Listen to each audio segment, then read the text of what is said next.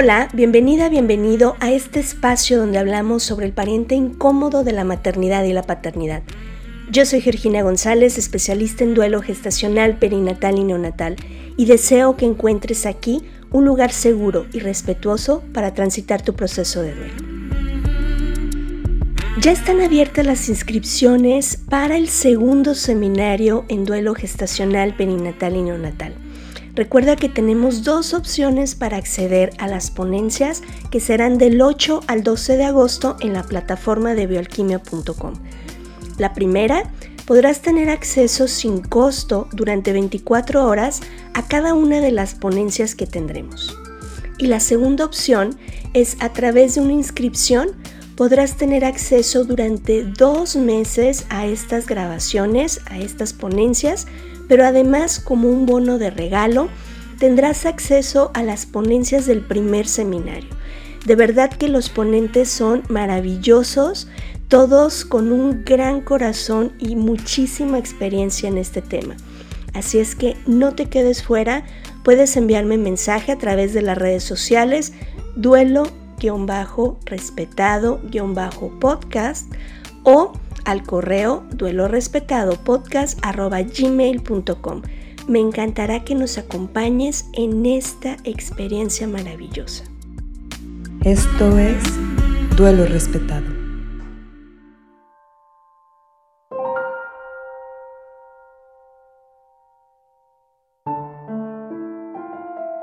Hoy vamos a tocar un tema súper importante y al menos aquí en México no es un tema del que se hable y sin lugar a dudas es necesario tocarlo, porque muchas mujeres viven esta situación, pero no saben ni qué es, ni cómo abordarlo, ni a dónde recurrir. Nos acompaña un grupo de mujeres maravillosas. Ellas son las administradoras del grupo Trombofilia y Embarazo. Desde Argentina nos acompañan el día de hoy. Bienvenidas Carla, Marianela y Mariana. ¿Cómo están? Hola, ¿cómo está Georgina? Gracias. Hola. Hola, hola, hola, Oigan, muy, muy contenta de verdad este mes. Para mí es un honor que estén aquí compartiendo su experiencia en este tema que sigue estando muy silenciado, que faltan investigaciones y apoyo. Pero platíquenos, ¿qué es la trombofilia y por qué es importante conocer sobre este tema, sobre todo cuando vas a empezar pues con toda la cuestión de buscar embarazos o que a lo mejor has pasado por eh, duelos gestacionales y o perinatales y no, no, te dan una luz de qué pasa. Platíquenos qué es este, este tema. Bueno, te cuento, no sé si, si quieren las chicas, empiezo yo un poco y te cuento que la trombofilia es un trastorno en la coagulación de la sangre. En realidad no se lo toma como una enfermedad, salvo que la persona haya tenido algún episodio clínico como lo es, por ejemplo, una trombosis en cualquier parte del cuerpo. Em, pero si no, es un trastorno solamente, no es algo que se tome como enfermedad.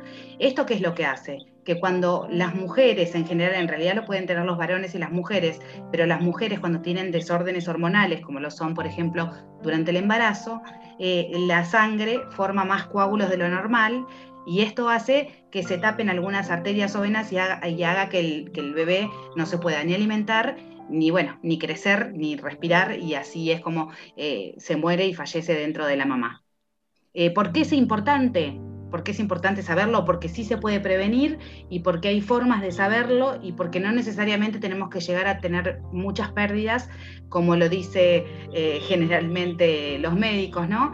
y eh, con un simple análisis de sangre esto se puede detectar y hay un tratamiento para poder llevar a cabo un embarazo y tener un embarazo, digamos, entre comillas, normales y poder tener a nuestro bebé en casa. Em, a mí me, gustaría agregar que, digamos, em, bueno, María contaba que la trombofilia es un trastorno en la coagulación de la sangre pero bueno, la trombofilia no es un tipo de trombofilia, sino que hay varios tipos de trombofilia. Las trombofilias se, dividen o se clasifican en trombofilias hereditarias o adquiridas.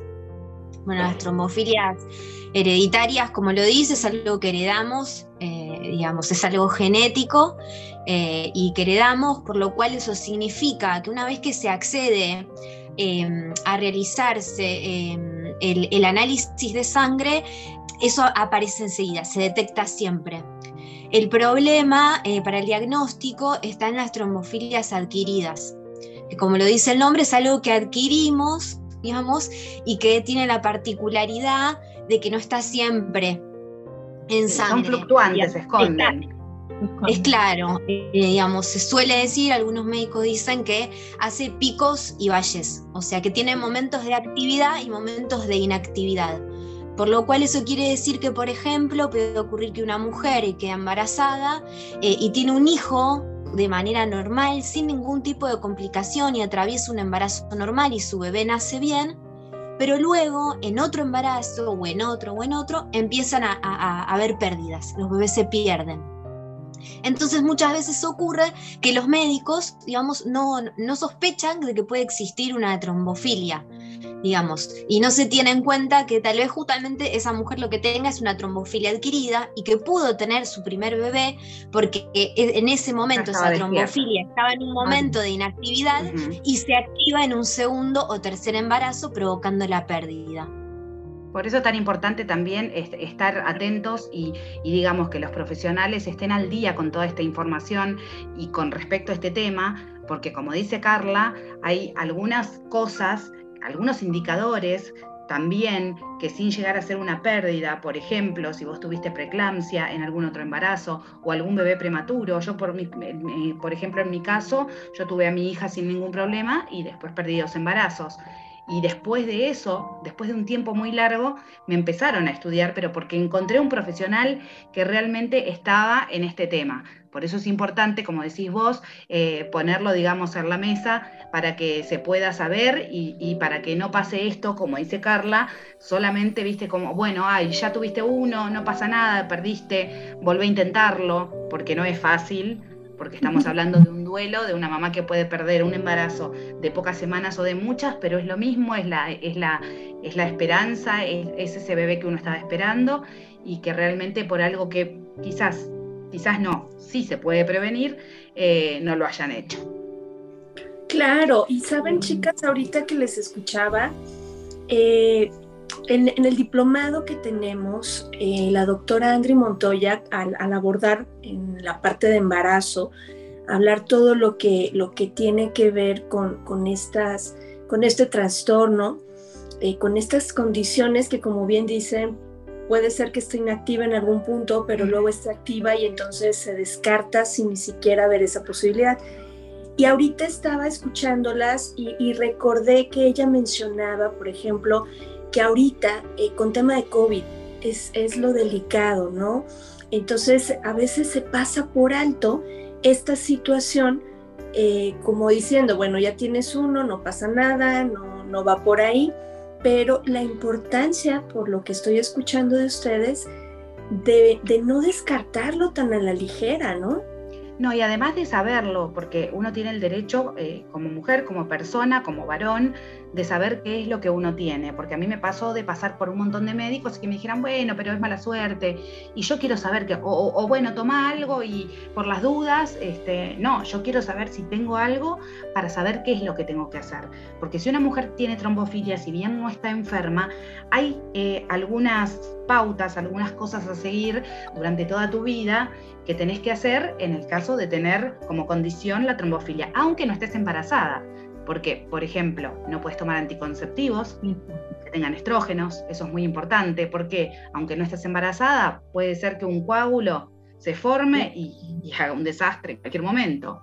Quizás no, porque eh, ahí ya llegaríamos a un punto donde la trombofilia se convierte en algo clínico y empieza, como te dije, a ser una enfermedad que ya tiene que ser medicada pero hay ciertos riesgos en algunas cosas, como por ejemplo volar en avión más de ocho horas, que necesita también una medicación en forma de prevención, nada más. No porque uno esté enfermo, sino para prevenir. Entonces lo importante es poder llegar a saber qué uno tiene para poder prevenir ciertas cosas, no solamente durante el embarazo, sino en toda tu vida. y por tus hijos también, ¿no? En el eh, caso de ser hereditario. Así es. Porque al final la información es poder, ¿no? Claro que sí. Va esta misma parte y que tienes el derecho a saberlo. Sí. Eh, es parte de, nuestros caminos, ¿no? Sí, que el problema, digamos, principal o como base de la trombofilia es que no es un análisis de rutina. digamos. Esa es la base del problema, no es un análisis de rutina, por lo cual, digamos, por protocolo médico, digamos, eh, uno puede llegar a acceder recién a hacerse un análisis de trombofilia a partir de la tercer pérdida. Por lo cual, el panorama es, eh, digamos, es devastador. Mm. Digamos, eh, tener que estar obligadas, porque estamos obligadas, estar obligadas a perder tres embarazos, tres gestaciones, tres hijos para recién ahí saber si. Y muchas mujeres encuentran un médico adecuado, porque otras no. Otras hasta han llegado a perder, han, llegado chicas al grupo que perdieron 11, 11, 11 embarazos porque nunca un médico le dijo a las tres, a las tres pérdidas, hacete cierto estudio. Sí.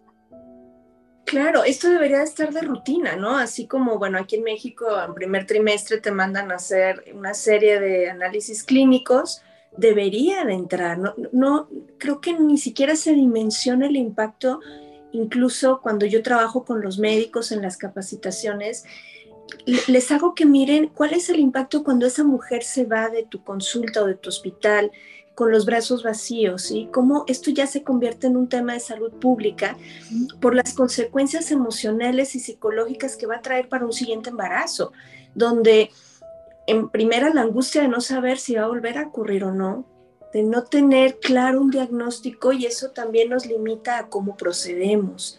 Es, es un tema bastante amplio que, que lamentablemente, insisto, pues todavía no se le ha dado el peso. Eh, vos sabés que muchas veces acá lo que se ha dicho también, como dijo Carla, es que al no ser de rutina es un estudio que eh, teóricamente es un poco más caro, ¿no? Eh, y, ahora lo uno con lo que vos dijiste, porque cuánto más caro es una mujer, como por ejemplo en mi caso, que perdí un embarazo de 26 semanas y estuve dos meses internado, para el, dos meses internada, perdón, para el Estado. ¿Cuánto llevó eso? Claro. No era mejor que yo esté ya con mi diagnóstico y tener a mi bebé e irme el día que parí o a los cinco días o lo que sea, a estar dos meses sin saber qué tuve y, que el Estado me tiene que acompañar y me tiene que apoyar y me tiene que dar la medicación y me tiene que, aguantar en el hospital. Eh, entonces eso es lo que nosotros siempre decimos, ¿no? Que por un lado ellos quieren como eh, ahorrar en el sentido de este estudio, porque dicen que no es necesario, y por otro lado vemos lo que vos decís, ¿no? Lo que una mujer no solamente el, gasto que sobrelleva la pérdida de un embarazo, sino cómo queda esa mujer para el próximo embarazo y muchas veces queda con problemas psicológicos o psiquiátricos que también llevan un gasto este, médico. Exacto, es la importancia de mirar más allá. Mm. Y en este sentido, me imagino que cada una de ustedes estuvo en una búsqueda dentro de su camino y, y con base en esto, ustedes hacen una actividad o hacen esta agrupación, pero platíquenos cómo surge esta, esta agrupación de, trombofilia y embarazo, cómo es que se conocen y, llegan a tener esta bandera en común. ¿Cuento yo? Dale, Marian, vos. Eh, bueno, hace este año cumplimos 17 años que Natalia, que fue la fundadora del grupo, fue quien pasó por todas estas inquietudes y decidió en primer término abrir un foro para, ver qué, qué, tan común era esto o qué tan no, no común, porque todo el mundo te dice que es normal perder uno y que, bueno, ella tenía esa, esa inquietud, se fue uniendo, fue conociendo más chicas que, que iban pasando por lo mismo, primero fue un foro, después pasó a ser un grupo de Facebook nos fuimos uniendo de distinta manera todas, creo que, de, distintas, de distintas formas fuimos llegando y descubriendo lo bueno que era poder, eh, más allá de lo que los médicos nos digan, lo importante que era que otra par cuente qué es lo que estaba pasando.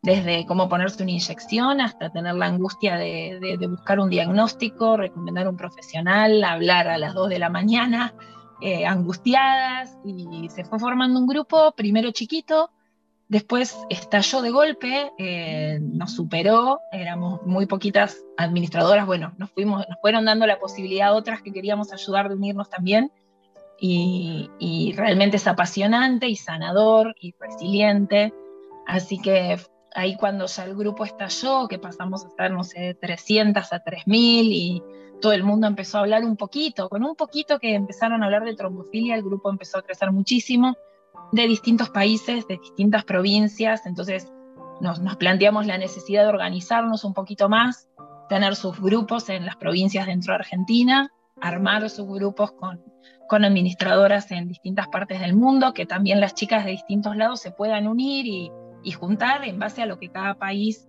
eh, cómo cada país va tratando este trastorno.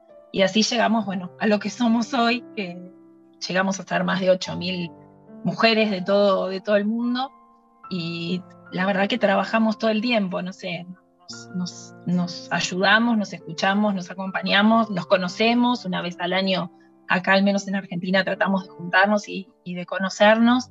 Y es esto, es tratar de aliviar, o al menos a mí es lo que me pasó, que otra persona que pasó por lo mismo eh, te pueda decir que se puede, que es fácil darte una inyección, que que vas a tener a tu bebé, que es importante tener un diagnóstico, eh, ante la duda recurrir a un hematólogo, eh, todas las cosas que cada una fue pasando y que a otra le sirvieron para después volver a ayudar, porque todas vuelcan su ayuda. O sea, es una cadena realmente impresionante. Así que bueno, así surgimos.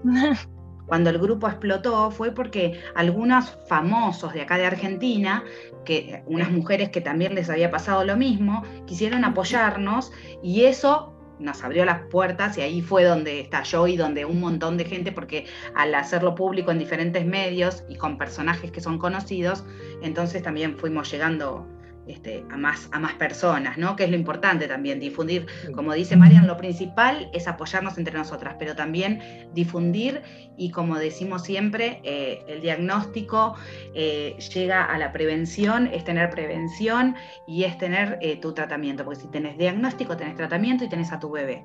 Eso es lo más importante, y que le llegue a cada mujer en cada rinconcito, que por ahí no hay un médico que lo sepa, pero hablando con otro par, eh, ya se le va despertando alguna inquietud y bueno, eh, puede pedir eh, no, no, tener tantas pérdidas y, hacerse el análisis. Incluso si tiene antecedentes, pues también podemos tener antecedentes, como dijo Carla, hereditario, podemos tener algún familiar que tuvo alguna trombosis o que tuvo alguna pérdida de embarazo, y ya con eso, teniendo un antecedente, está bueno que te hagan el análisis para que vos no tengas que pasar por lo mismo. Yo en mi caso tengo hereditaria y tengo adquirida. Tengo las dos. Entonces, eh, el día de mañana, yo a mis hijas, a una ya se lo hice por su edad y a la más chica se lo haré más adelante, porque puede que ella tenga el hereditario y le ahorro todo este dolor que tuve yo. Exacto, es, es este punto, el poder, el poder ir aplanando el terreno para quienes vienen detrás de nosotras. Y, ahorita les escuchaba y, me doy cuenta que esto no es solo de ciertas condiciones o de ciertos lugares de mujeres con determinadas con características. Esto no respeta credo, profesión, nada, religión, nada, lugares del mundo, no, nada. Entonces, la importancia de poder tener esta información. Ahora, algo a mí que me, que me gustó mucho y le compartí a Carla, que, que se me hizo maravilloso y al mismo tiempo me, me, dio tristeza de ver que en mi ciudad no hay un médico dentro de su directorio. Ustedes tienen directorios de diferentes países de especialistas. Entonces, eso también facilita mucho las cosas, porque dices, ah, bueno, ya empieza a abrirse. Claro que al menos en el de aquí de México, pues son pocos, son muy pocos los que hay, eh, pero ya hay esa, eh, ese rayito de esperanza, ¿no? De, que esto empiece a abrirse.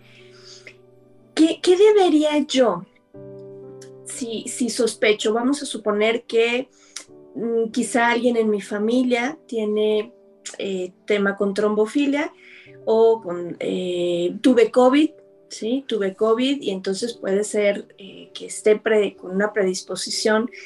¿Qué, en qué casos yo debería de solicitar que se Igual para te, te, interrumpo, el COVID no tiene nada que ver con la trombofilia, ¿eh? No, pero las secuelas por el tema de los, de los de, trombos. Digamos, nosotras somos más propensas teniendo COVID a formar trombos justamente por la característica de nuestra sangre. Pero no es que una persona que no tiene este, este trastorno teniendo COVID queda como... No no no, no no no, sino que puede ser, al menos como lo veíamos, te compartía como lo manejaba la doctora en, esta clase que si yo tengo ya la predisposición y tuve COVID, creo que es importante que lleve un seguimiento. Ah, eso sí, sí, sí, sí. Incluso acá, por, como eso, algunas cosas de prevención que yo te mencionaba fuera del embarazo, si vos tenés COVID, acá, dependiendo del tipo de trombofilia, te medican durante tu, estado. Sí.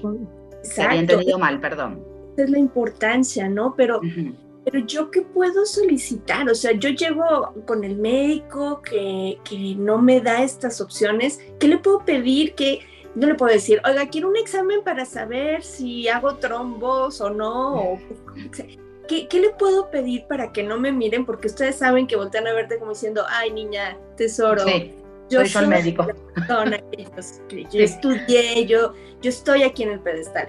¿Qué, ¿Qué es lo que yo pueda eh, como, como una mujer que, quiere embarazarse o que está pasando por un proceso de duelo y que no sabe qué pueda suceder más adelante, ¿qué pudiera yo pedir como estudios o como evaluación clínica para descartar que pudiera tener este factor como un detonante o como algo preventivo para pues no esperarme a cubrir con tres, cuatro o cinco pérdidas. Sí. ¿Car?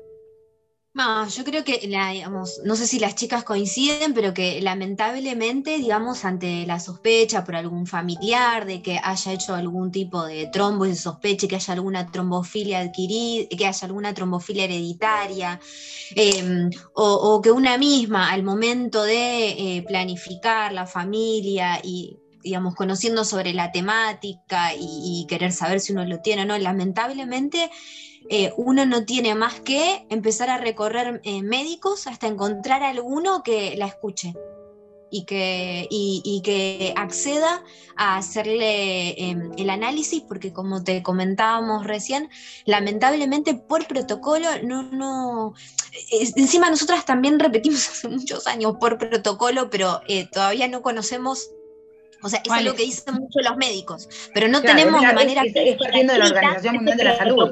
Que, ese protocolo que se repite y que dice supuestamente que tenés que perder tres embarazos para poder acceder a, un diagnóstico. Eh, lamentablemente, lo único que te podemos decir es que en el caso de nuestro grupo, em, existen casos de muchas chicas que lo que se hace es tocar eh, puertas y puertas hasta que alguno nos escucha. Llamamos el casting médico cuando empezamos a, eh, que, nos pasó a todas, que empezamos a ir a uno, a otro, ahí como te contaba, uno que te dice, ay no, pero puede ser, una, una vez a mí una me dijo, puede ser trombofilia, y tomó una aspirineta por día por las dudas, pero no me hizo ningún análisis, y yo seguí, y otro me dijo, no, no tenés nada, y yo seguí, hasta que encontré una persona que realmente sabía de qué hablaba, y teniendo yo mi antecedente, entonces ella me estudió. El tema es también que si vos querés hacerte por prevención, como decía Car, porque tenés a alguien en la familia que perdió un embarazo, sin que hayas tenido, aunque, aunque tengas en tu familia eh, algún factor, pero vos no lo hayas tenido, es muy difícil que el médico también eh, te lo dé, incluso que te lo cubra eh, alguna obra social. Entonces, generalmente, por ahí, si vos vas a un médico y el médico te dice, bueno, te lo hago, tenés que pagar, acá en nuestro país es carísimo el estudio. Entonces muchas mujeres no tienen la posibilidad de pagarlo. Y si vos no tenés una historia clínica que te avale, como dice la Organización Mundial de la Salud, con las tres pérdidas, nadie te lo aprueba. Entonces vos no puedes hacerte el estudio salvo que tengas esa cantidad de dinero y logres que el médico te, lo, te dé la orden para ir a hacértelo y lo pagues. Lamentablemente es así. Lamentablemente es, perdón, es otro de los temas como nodales que por lo que hemos conocido nosotras, digamos, creemos que esto es a, digamos, a nivel mundial, digamos, no existen criterios, no existen criterios médicos unificados ni para el diagnóstico ni para el tratamiento de la trombofilia. Entonces, Em, uno cae en un hematólogo que te dice una cosa o caes en otro que te dice otra, porque no, no existen criterios unificados, ni para diagnosticarlo ni para tratarlo. Y fíjate, Carla, hacia allá iba, me encanta la conexión que tenemos, hacia allá iba. O sea, esta es la realidad quizá en los países de habla hispana, pero ¿qué pasa en Estados Unidos, en Australia, Canadá, Inglaterra? ¿Sigue siendo la misma realidad? Sigue siendo la misma realidad. Eh, tenemos grupos nosotros en España, tenemos grupos, eh, tenemos grupos en Estados Unidos, hay muchas chicas, tenemos grupos en Puerto Rico. Eh, y es lo mismo. Yo te diría, y muchas veces lo repetí, que me parece que Argentina en este tema está muchísimo más avanzado por lo que yo puedo ver de nuestros subgrupos en relación a otros países. Incluso hemos también hecho entrevistas con chicas de España eh, y, donde hay muy poco, se sabe muy poco y lo que saben, incluso muchas chicas hacen eh, videollamadas para comunicarse y atenderse con médicos de Argentina, porque están especializados en trombofilia, muchos hematólogos en trombofilia eh, y, embarazo. Entonces, eso hace que de a poco, y como te digo, con la difusión que hemos tenido y, el tratamiento que le hemos dado eh, nosotras como grupo, que incluso hasta impulsamos una ley para que, para que esto del protocolo de, las tres eh, muertes fetales, bueno, sea, sea desterrado, lamentablemente todavía no se ha podido, pero bueno, todo este movimiento ha hecho que se hable mucho y que incluso muchos médicos eh, hayan por motus propio eh, querido saber de este tema y ya hay muchos, ¿no? los mismos médicos nos, derivan a muchas de las chicas que llegan al grupo, son derivadas por los propios médicos, o sea que en un punto, no digo que estamos muy cerca del fin, que sería que se diagnostique bien y en, el momento adecuado, pero muchos médicos se han ayornado y los mismos médicos nos van derivando chicas al grupo. Eh, entonces decimos, bueno, está, está en el aire el tema. Falta mucho, pero de a poquito uno va notando que antes ningún médico y ahora, qué sé yo, de las solicitudes que nos llegan, muchísimas son derivadas por distintos médicos de todo el país. O sea que, que están escuchando el tema y no se sorprenden tanto de si una paciente quiere hacerse el análisis.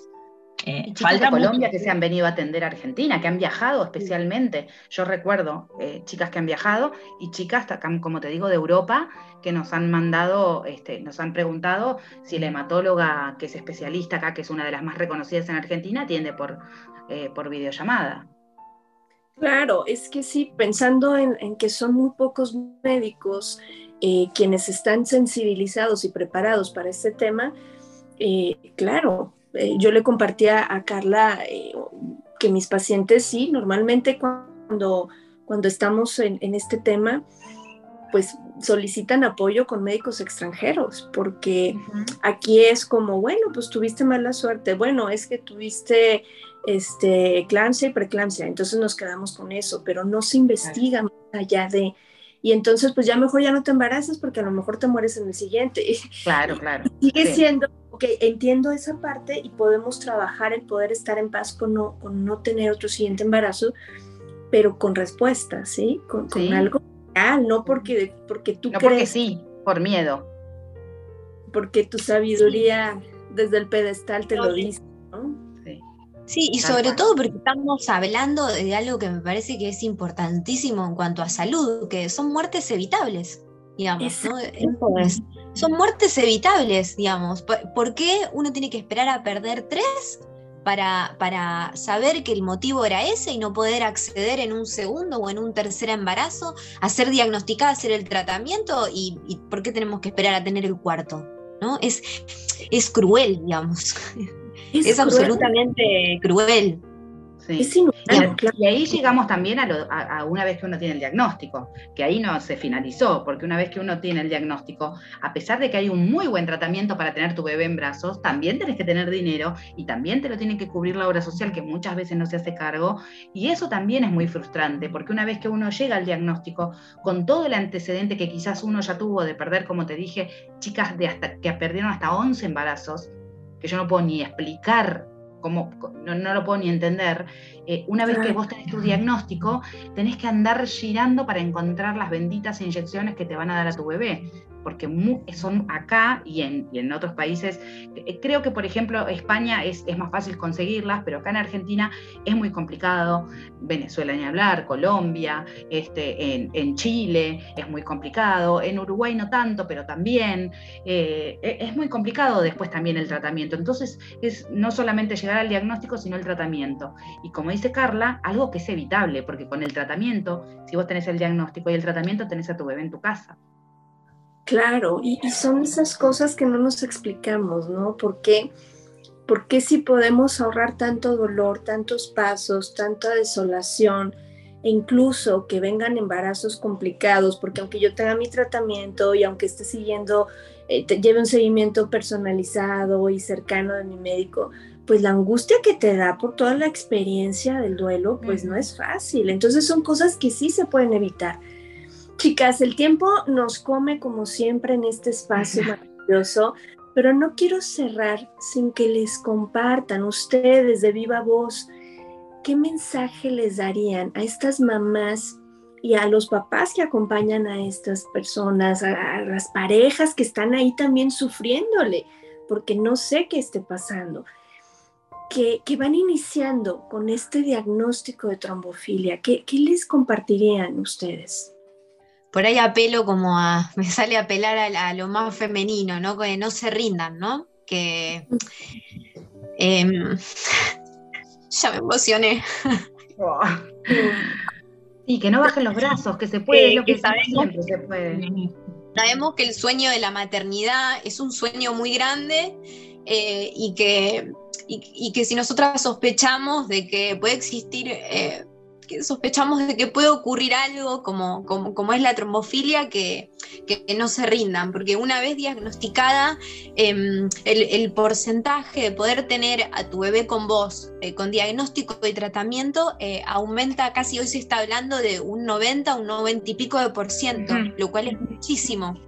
Sí. Este, entonces que no, sé, el mensaje es eso, ¿no? Que no se rindan, que con diagnóstico y tratamiento se puede, que es el lema que tenemos hace muchos años, que se puede. Sí, eso resume todo. Sí, yo también les diría que si quieren, nosotros tenemos una página informativa donde muchas veces se pueden, este, pueden llegar de diferentes países, donde también tenemos la explicación de lo que es la trombofilia. Eh, tenemos, como vos decías, una guía en caso de, de, diferentes países donde pueden encontrar médicos recomendados por las propias chicas del grupo. También tenemos grupos en Facebook para acompañarnos, como dijo Mariana, que es muy importante también tener un par que te apoye y que te guíe. A veces una amiga, un, abrazo virtual es, muy importante cuando otro pasó por lo mismo. Eh, nuestra web es www.trombofiliaYembarazo.org. Ahí pueden encontrar todas nuestras vías de comunicación, estamos en Instagram también. de cualquier forma, aquí en la descripción del episodio les vamos a dejar todos los enlaces para que puedan encontrar a esta maravillosa agrupación que, que va tendiendo esta mano, porque al final eh, pues quisiéramos decirles que estamos trabajando para que ya no pasen estos casos, para que seamos las últimas, ¿no? Eh, eh, ya sea quienes hemos pasado por, por diferentes causas, por la muerte de nuestros hijos, o en el caso como ustedes, como agrupación, con este tema de trombofilia y embarazo. Pero la realidad es que sabemos que no, no se acaba aquí, que todavía queda mucho por hacer y que lamentablemente van a venir más detrás de nosotras y que tratamos de, hacer este camino más amoroso y más respetuoso, que ya bastante difícil es como para que todavía tengamos que escalar un montón de obstáculos. y, bueno, aquí, aquí se les dejará la, en la descripción, aquí está toda la información que te puede llevar con ellas, con este maravilloso grupo Chicas, no me queda más que darle las gracias por su Quería decirte que en México tenemos, tenemos una administradora divina que es Katy y que ella se encarga también en México de, nuestro grupo y de ayudar a las chicas que llegan ahí. Así que no están pues solas. ahí vamos a dejar el link y todo para que puedan escribirle. Sí, maravilloso, maravilloso, Mariela. Eh, gracias, chicas, por, por estar aquí, por, por compartir, por abrir su corazón. Les mando un abrazo muy, muy grande. Y gracias, no sé si quieran agregar algo más antes de que... No, gracias a vos por el espacio, porque es muy importante difundir para prevenir. Así, es. Muchas gracias, Georgina. Muchas gracias. Yo les mando un abrazo grande y seguramente estaremos eh, después haciendo más cosas para dar a conocer este tema. Gracias a ti que nos estás escuchando. Te recuerdo, yo soy Georgina González, especialista en duelo gestacional perinatal y neonatal y deseo que todas y todos podamos tener un duelo respetado. Hasta la próxima.